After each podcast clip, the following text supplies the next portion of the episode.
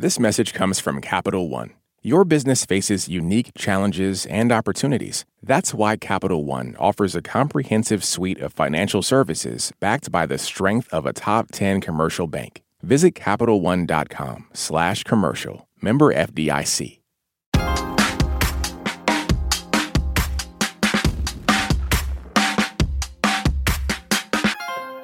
So, you've probably heard the words life, liberty, and the pursuit of happiness thousands of times. But have you ever thought about what the founders really meant when they defined the pursuit of happiness as an inalienable right? Some of you have. In our country, my interpretation is that, you know, we should, every single person should do whatever they want to do that makes them happy as long as they're not, you know, hurting other people. Thank you, Joel. Well, Constitutional scholar Jeffrey Rosen has thought a lot about it too. His new book is out today, and it's called The Pursuit of Happiness How Classical Writers on Virtue Inspired the Lives of the Founders and Defined America. In it, Jeffrey Rosen takes a deep dive into the minds and psychology of the founders through what they were reading. Jeffrey joins us after the break to talk about his new book. I'm Elliot Williams, a legal analyst for CNN in for Jen White. You're listening to the 1A podcast, where we get to the heart of the story. We'll be back with more in just a moment. This message comes from Capital One, presenting sponsor of the 2024 Tiny Desk Contest. Earlier this year, unsigned musicians from around the country submitted their original songs for the 10th annual Tiny Desk Contest. The panel of judges are hard at work picking standout entries, and you can follow along and choose your favorite videos as well. The winner gets to play their very own Tiny Desk concert, then headline a tour with NPR Music this summer. Want to come along for the ride? Visit tinydeskcontest.npr.org to learn more, then check out the Venture X card from presenting sponsor Capital One. Earn unlimited 2x miles on everything you buy and turn everyday purchases into extraordinary trips. What's in your wallet? Terms apply. See CapitalOne.com for details. This message comes from NPR sponsor Mint Mobile. From the gas pump to the grocery store, inflation is everywhere. So Mint Mobile is offering premium wireless starting at just $15 a month. To get your new phone plan for just $15, go to mintmobile.com/switch. Joining me now is constitutional scholar Jeffrey Rosen. He's the president of the National Constitution Center, and he's here to tell us what he learned and why what the founders were thinking then still matters so much to us today. Jeff, welcome. Thank you. So excited to be here on Publication Day. I, I, and thank you for spending time with us on Publication Day. So let's start from the top. Why go on a journey to figure out what a group of men were thinking almost 250 years ago? This was an unexpected journey that I started during COVID. I was reading about Ben Franklin's effort in his 20s to achieve moral perfection he had this system where he made a list of 13 virtues, and every night he would put X marks next to the virtues where he fell short, like temperance, prudence, industry. So um, I knew about this system because a friend and I uh, had tried this with a rabbi a few years ago. There's a Hebrew version, mm-hmm. and we put X marks every night next to where we fall short. It's an incredibly depressing project, so we gave it up after a while. But during COVID, I meant I noticed that Franklin had as his motto uh, a book by Cicero called the Tusculan Disputations that I'd never heard of. Mm-hmm. And the motto was Without virtue, happiness cannot be.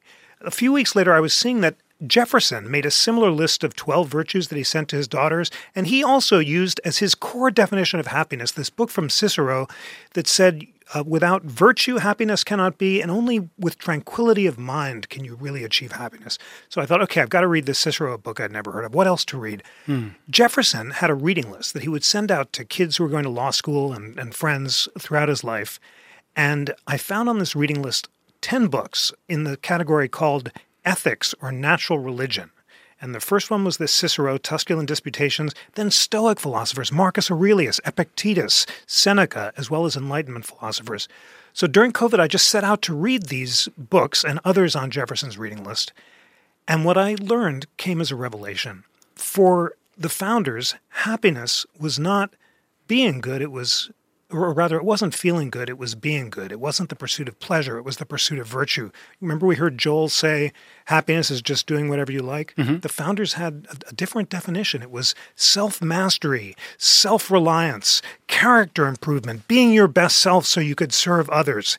It was the idea that comes from Aristotle of uh, d- d- total um, mastery of your passions and emotions, using your powers of reason to moderate your hmm. unreasonable passions so you could achieve that calm tranquility that defines uh, happiness. And this definition just changed the way I thought about how to be a good person and a good citizen. And it's the most exciting reading project I've ever had. Now, I'm going to pounce on something that you, you may not expect me to pounce on based on what you just talked about there, but the word COVID, uh, which you said this was a period where I assume you and many people, many listeners right now were home and finding what contentment and happiness was to them. To what extent might the period in which you were exposed to this form of thinking have affected your approach to this book? It was central. I'm so glad you picked up on that. You know, there was a, there was time to read basically. And I developed this very unusual practice that I certainly wouldn't have done if it hadn't been COVID.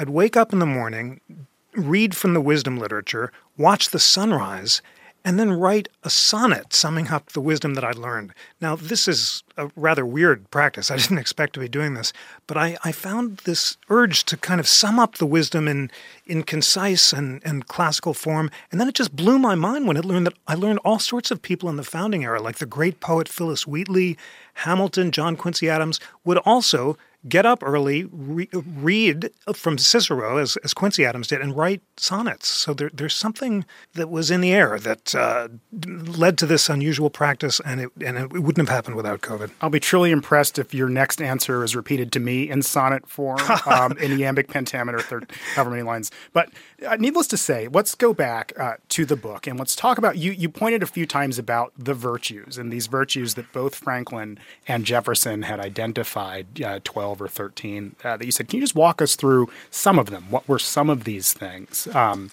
you know, it doesn't have to be an exhaustive list, of course, but I'd be curious as to uh, what some were. Absolutely. I have 12 chapters, and each one focuses on a different virtue and a mm. different founder. So it starts with order. Um, Franklin had little mottos for each of these. Uh, temperance is crucial. These all are jumping off of the four classical virtues of temperance, prudence, fortitude and justice. Mm. And the idea of temperance, of moderating your unreasonable emotions and passions so you can achieve that calm tranquility is central. Humility was a virtue that Franklin didn't have on his original list, and a Quaker friend told him to put it on, and he said that was the one he had the most trouble achieving, as, mm. as most of us do, but that's an important one. And then industry is so important the one the founders fell short of so many of their virtues, and, and we'll talk about the most notorious, including their, their some of them were enslavers. Mm. But until the end of their life, um, they were incredibly industrious in their reading. They would make these reading lists, and Jefferson would say the time of day where you're supposed to read stuff like um, politics and government and history in the in the morning, and then literature as a reward in the in the afternoon when the when the mind is flagging after lunch, mm-hmm. and seeing them Jefferson and Adams trading letters, excitedly discussing the books they were reading, all until their 80s, and keeping up that remarkable schedule of, of indus- industrious reading and writing is really inspiring. Now, uh, you preempted what would certainly have been my next question, and it's a big one whenever we talk about the framers of the country and this this question of slavery. Many as we, as we all, many would know, are slaveholders. How do we reconcile this most indelible stain on America's moral reputation, perhaps in history, arguably so, when thinking about some of these universal rights that the framers were enshrining in the Declaration and then later on in the Constitution, which we'll talk about in a bit. Well, we can't reconcile it. Yeah. And the most surprising thing that I learned is that the framers did not attempt to reconcile it either. Mm. They acknowledged the remarkable hypocrisy of the fact that they all of the enslaving Virginians recognized slavery as a violation of the natural rights declared to be self evident in the Declaration, and yet were unable to uh, give up the lifestyle that slavery made possible. I found this amazing quotation from Patrick Henry where he said that he considered it amazing that he and his fellow Americans, who were so fond of liberty, allowed slavery, a practice as repugnant to humanity as it is inconsistent with the Bible and destructive to liberty. And Henry says it's just avarice or greed that makes him not give it up. He says, Would anyone believe that I am the master of slaves of my own purchase? I'm drawn along by the general inconvenience of living without them. I will not, I cannot justify it. Mm. And that was the surprise that they didn't try to justify it. They knew it was hypocrisy. They saw it in the classical terms as greed or avarice, which they attributed to their own inability to be virtuous.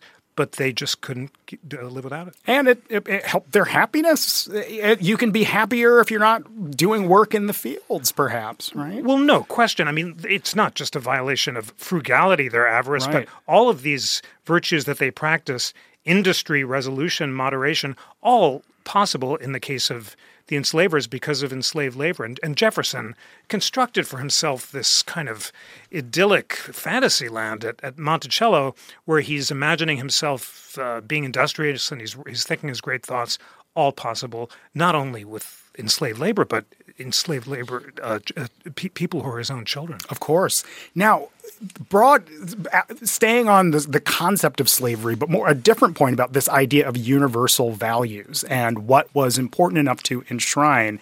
And obviously, there were values that the framers regarded as not universal to everyone. Owning property, for instance, voting, some of the basics that folks got over time.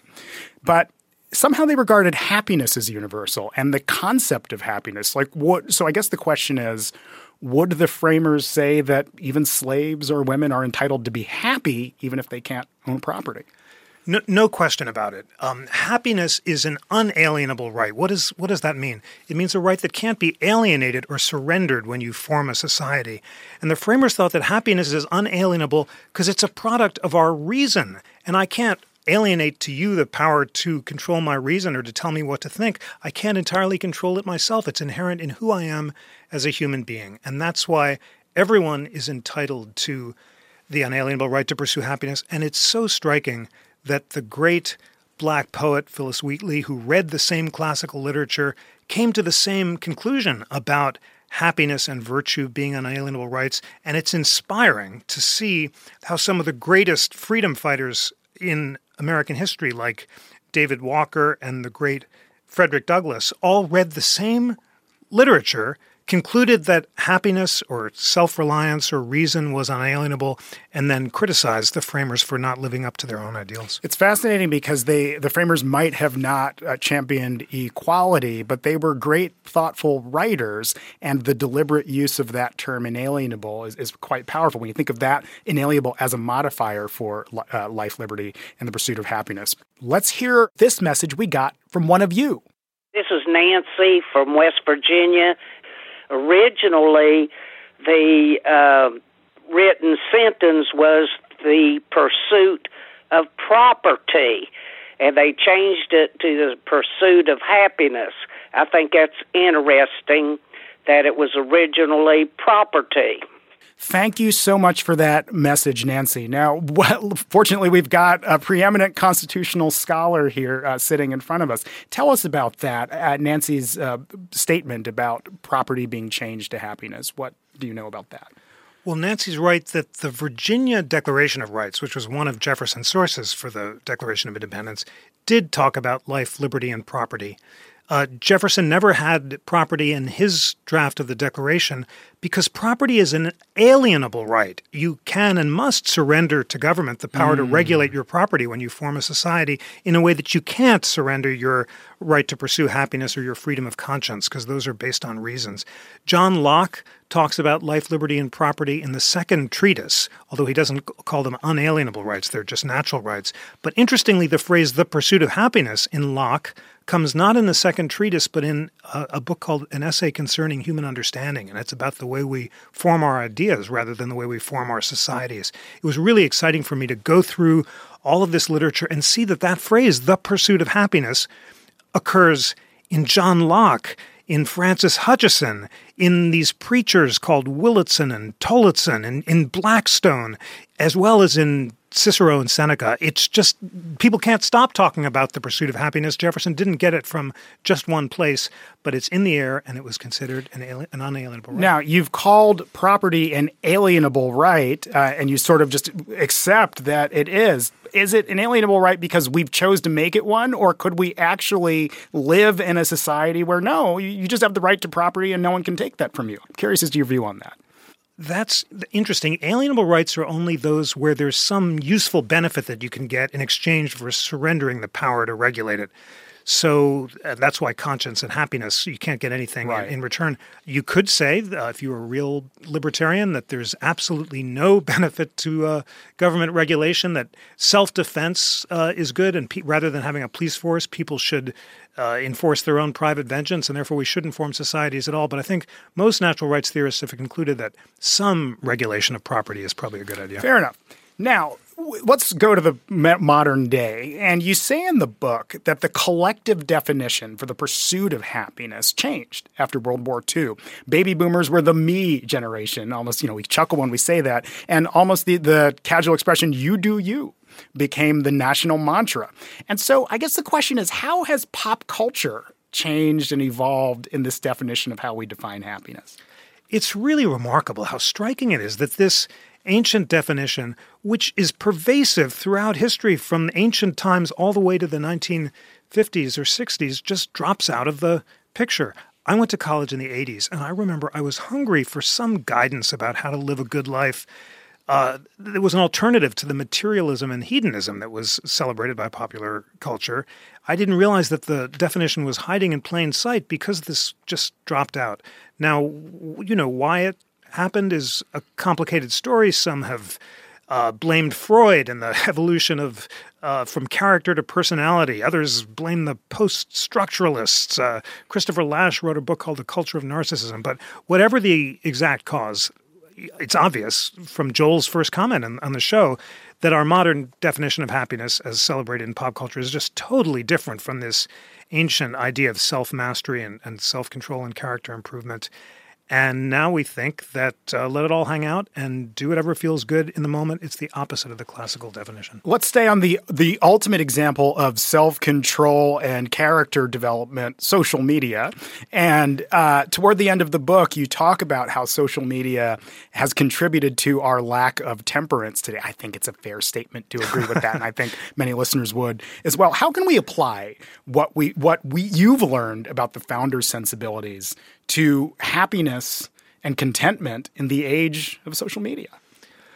Well, I found one unexpected life hack, which is just early in the morning reading rather than browsing. Just just that habit of not reaching for your phone, as of course I do all the time, and idly browsing a website, but instead doing deep reading is the greatest antidote to the distractions of social media that can possibly be imagined. Fair enough. Um, okay, let's take a quick pause here. Still to come, we discuss the latest threats to the U.S. Constitution and why knowing what the founders meant by the pursuit of happiness still matters today. Stay with us.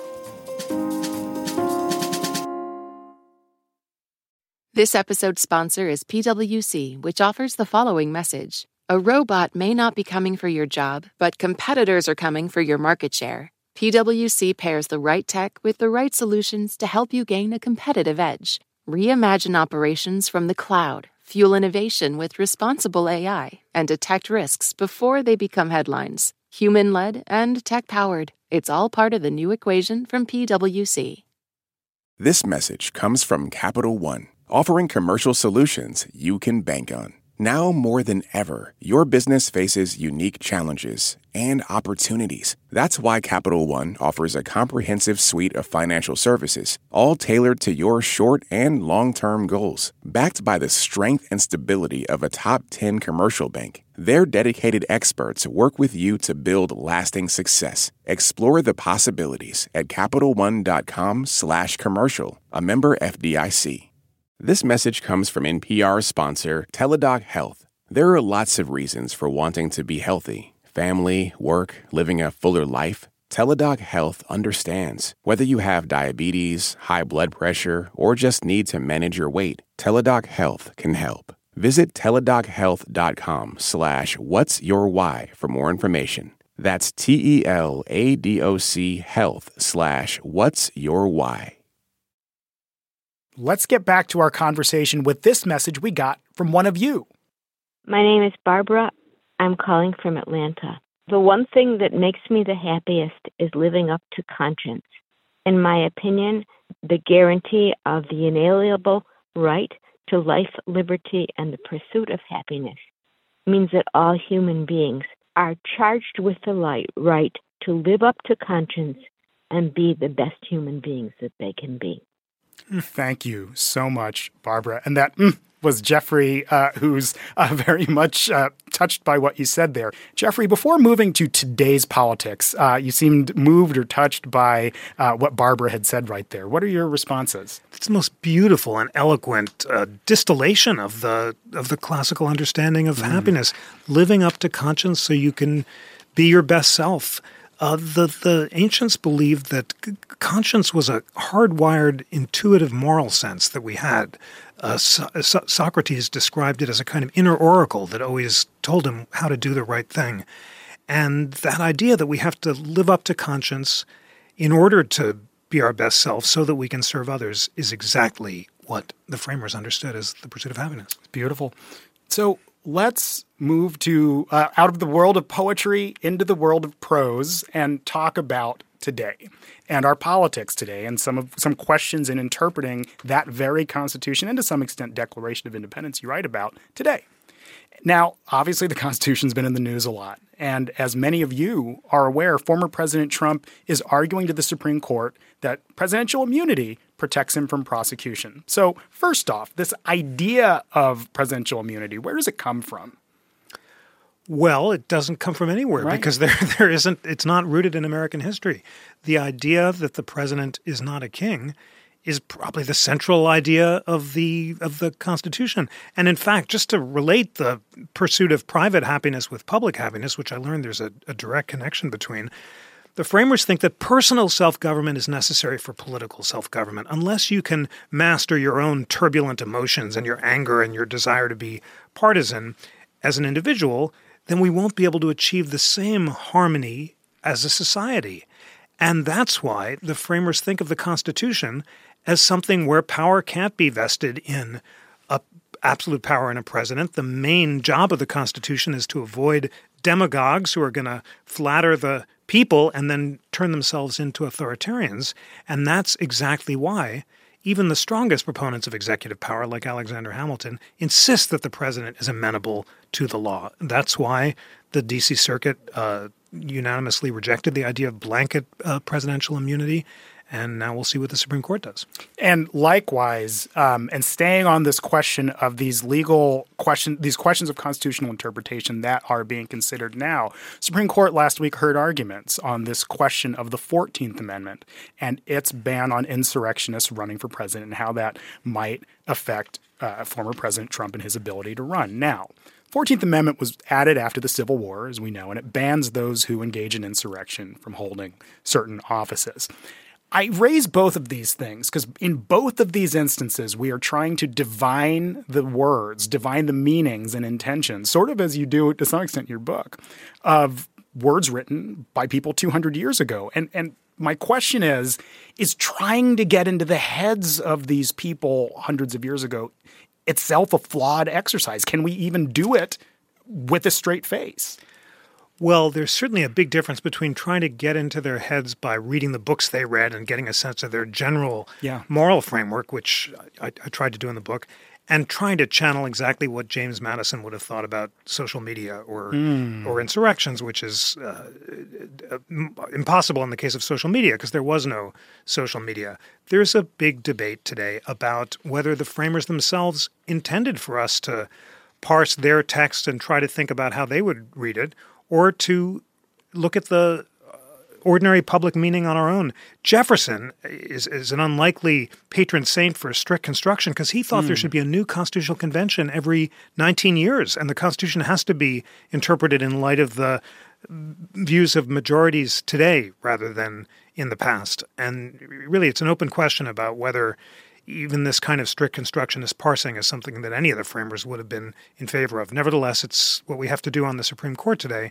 And it was fascinating and important to hear the historical debates about insurrection, whether they would have expected states to enforce the 14th Amendment on their own or not. And at the very least, it forced Americans to engage in our history, compare mm. today to the Civil War period, think about it, insurrections then and insurrections now, mm-hmm. And make some arguments. Now, there's a push today, usually typically from the the right or further right, um, to have another constitutional convention. And is that all simply just carrying Jefferson's mantle, saying that we ought to just rethink the the, the core documents of our country every couple hundred years? It's very Jeffersonian. Huh. Madison thought it was a terrible idea. He thought it was a miracle that the first convention succeeded, and it would be crazy to risk messing stuff up with another convention. As it happens, the National Constitution Center last year held a virtual convention of liberal, conservative, and libertarian scholars. Mm-hmm. And what blew our minds is that in a state of nature, a state of Zoom, in about a week, this amazing group of diverse scholars proposed five constitutional amendments. They actually agreed on the language of five amendments and just briefly so sure, you have a sure. sense of what they are. Um, first, uh, term limits for Supreme Court justices, uh, making it a little easier to amend the Constitution, a little harder to impeach, but easier to convict in the Senate, resurrecting the legislative veto that will allow Congress to say no to the president by a majority vote rather mm. than two thirds, and ending the natural born citizenship requirement to be president. None of them big uh, things about rights, but all structural reforms that all sides agreed on. And I just thought that was very significant that there was such agreement among such diverse people. And none politically controversial at all. there would be, I can't imagine there'd be a fight over lifting the birthright citizenship ban or whatever else it might be. Yeah. Well, the good, good, good point, but it, it does suggest that there, there's a vital center in America, as reflected in this group, that if they could just get free of the extremes, might actually be able to agree on stuff. Excellent point, and let's stay on that. This idea of the vital center, um, maybe it exists. It doesn't appear to be exist again. This is the social media point, or the world we live in, um, or what we see. But let's talk about our moment and where we are in a, as a constitutional democracy, and why is this moment today with the calls for constitutional conventions or the a president in the Supreme Court, what does this all mean for our democracy and our Constitution? Well, just descriptively, we are more polarized than at any time since the Civil War, which mm. is a mm. very serious state of uh, affairs. And the other thing that's very serious is that because of social media and new media technologies, it's possible for demagogic politicians to flatter the extremes, play to their base, aggrandizing their own power, I alone can fix it, and risk inciting violence to subvert the Constitution and the rule of law. And that is the definition of a demagogue that Hamilton and Jefferson and Madison feared. I came across this amazing letter where Jefferson, he gets a copy of the Constitution from Madison, and he says, There are two things I don't like here, and uh, one is the lack of a Bill of Rights, and the second is that a demagogic president might lose a bid for reelection by a few votes, cry foul, try to enlist the states who voted for him on his behalf, and install himself as a dictator for life. It's just amazing. It's, just, it's clairvoyant. It's, it's totally, it, totally incredible. His his solution is one year term limits for presidents because he thinks if you can't run again, then you won't risk being a demagogue. But it's much we're much more susceptible to demagogues now than then because of social media and cable TV, and that's really dangerous. Now, um, one, you, you touched on the no kings point. Our framers created the idea of not having someone be in for the rest of his or her life. There was also suspicion about um, parties, factions, and to what extent is quickly, uh, to what extent is the polarized moment we're in? Uh, would Madison be cringing at it? This is Madison's nightmare. Yeah. Factions are his greatest fear. A faction is any group, a majority or a minority, animated by passion rather than reason, devoted to self interest rather than the public good. We're living in an explosion of passionate factions, and it's really a threat to the Madisonian system. Let's hear a question from Jessica, who has written us. Shouldn't the meaning of life, liberty, and the pursuit of happiness be seen as a perspective that shifts and changes over time with society? The writers of our nation's documents could never have imagined the world. We were just talking about this a second ago, Jeff. Could never have imagined a world in which we currently live, just as we cannot know the world of our future great grandchildren. These ideas are dynamic. Thank you for writing into that with that, Jessica. Any thoughts, Jeff? Absolutely. It's we can't think of anything more dynamic than the pursuit of happiness. It's the right of every individual to pursue their own life's course according to their own talents as they see fit, according to the dictates of their own conscience, as we heard earlier so beautifully. And that changes and alters, and each individual has to decide for him or herself exactly what the pursuit of happiness means. The only constant, and the, the founders had very great faith in this, is the universal truth of reason. These are mm. people of the Enlightenment. They had great faith in our ability to align our lives with the divine harmonies of the universe, which they associated with reason. And to the degree that reason is under threat from social media and elsewhere, we're, we're in trouble. Now, staying on the question we talked about a few moments ago uh, in our conversation, this idea of amending the Constitution or uh, or whether the Constitution was written correctly or not. And I'd be curious to ask you, as a scholar of the Constitution, what do you think the founders got right?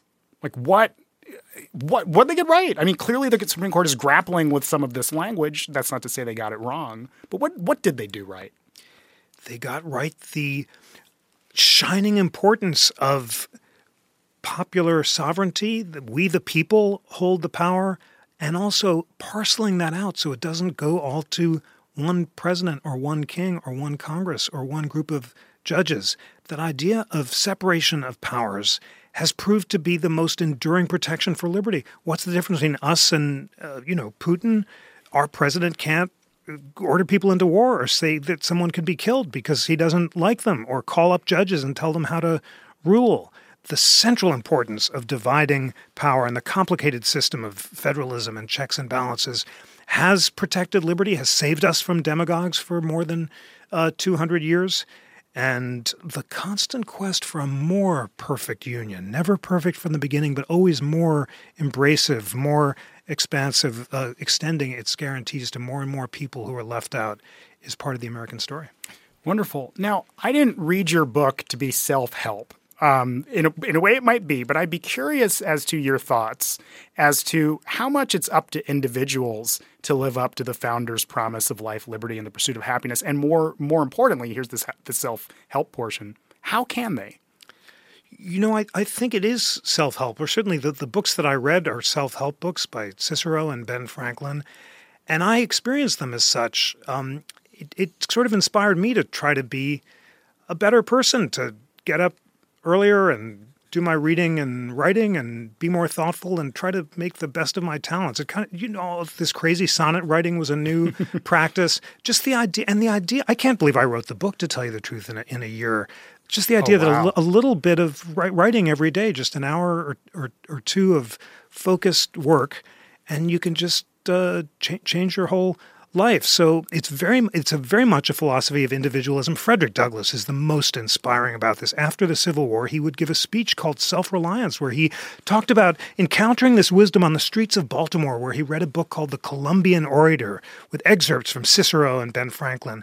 He he paid for the book with bread that he uh, brought he was so devastated when his wicked master said he couldn't learn how to read. He felt that that was almost as great an enslavement as his shackles, and he taught himself to read. And, and with this book, became convinced that every individual has the right and the responsibility to be our best self so we can serve others and change the world. So it's this shining faith in the individual and an individual effort, and it is within our power. Here's another thing that's really exciting the basic wisdom is that we are what we think, life is shaped by the mind, and that as we imagine ourselves to be, so shall we be uh, to use an epigraph from Paracelsus that my dad uh, loved to quote, it's the wisdom of the Bhagavad Gita and the Dhammapada about the central importance of controlling the only thing we can, which is our own thoughts, and it's very, very empowering. In terms of the things we can control, Amy uh, has written into us. One of the most important concepts I ever learned was for every right in the Constitution, there are responsibilities.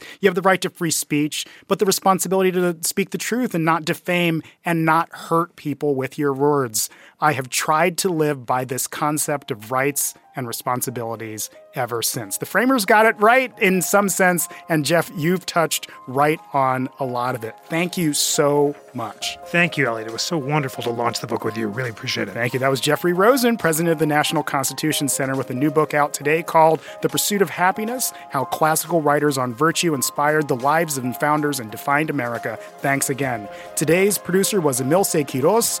This program comes to you from WAMU, part of American University on Washington, distributed by NPR. I'm Elliot Williams. Let's talk more soon. This is 1A.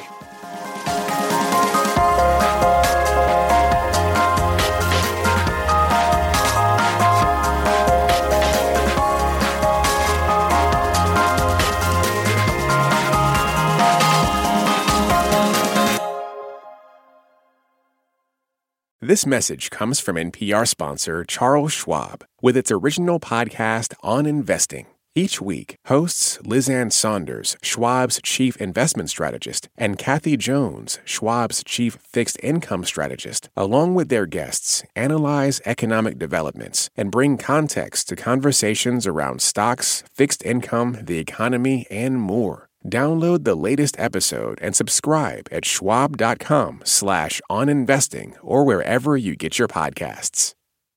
Support for NPR and the following message come from IXL Learning. IXL Learning uses advanced algorithms to give the right help to each kid no matter the age or personality. Get an exclusive 20% off IXL membership when you sign up today at IXL.com/NPR. What does it mean to be Black in America? In NPR's Black Stories, Black Truths, a collection of stories as varied, nuanced, and dynamic as the Black experience, you'll hear it means everything. Search NPR Black Stories, Black Truths wherever you get your podcasts.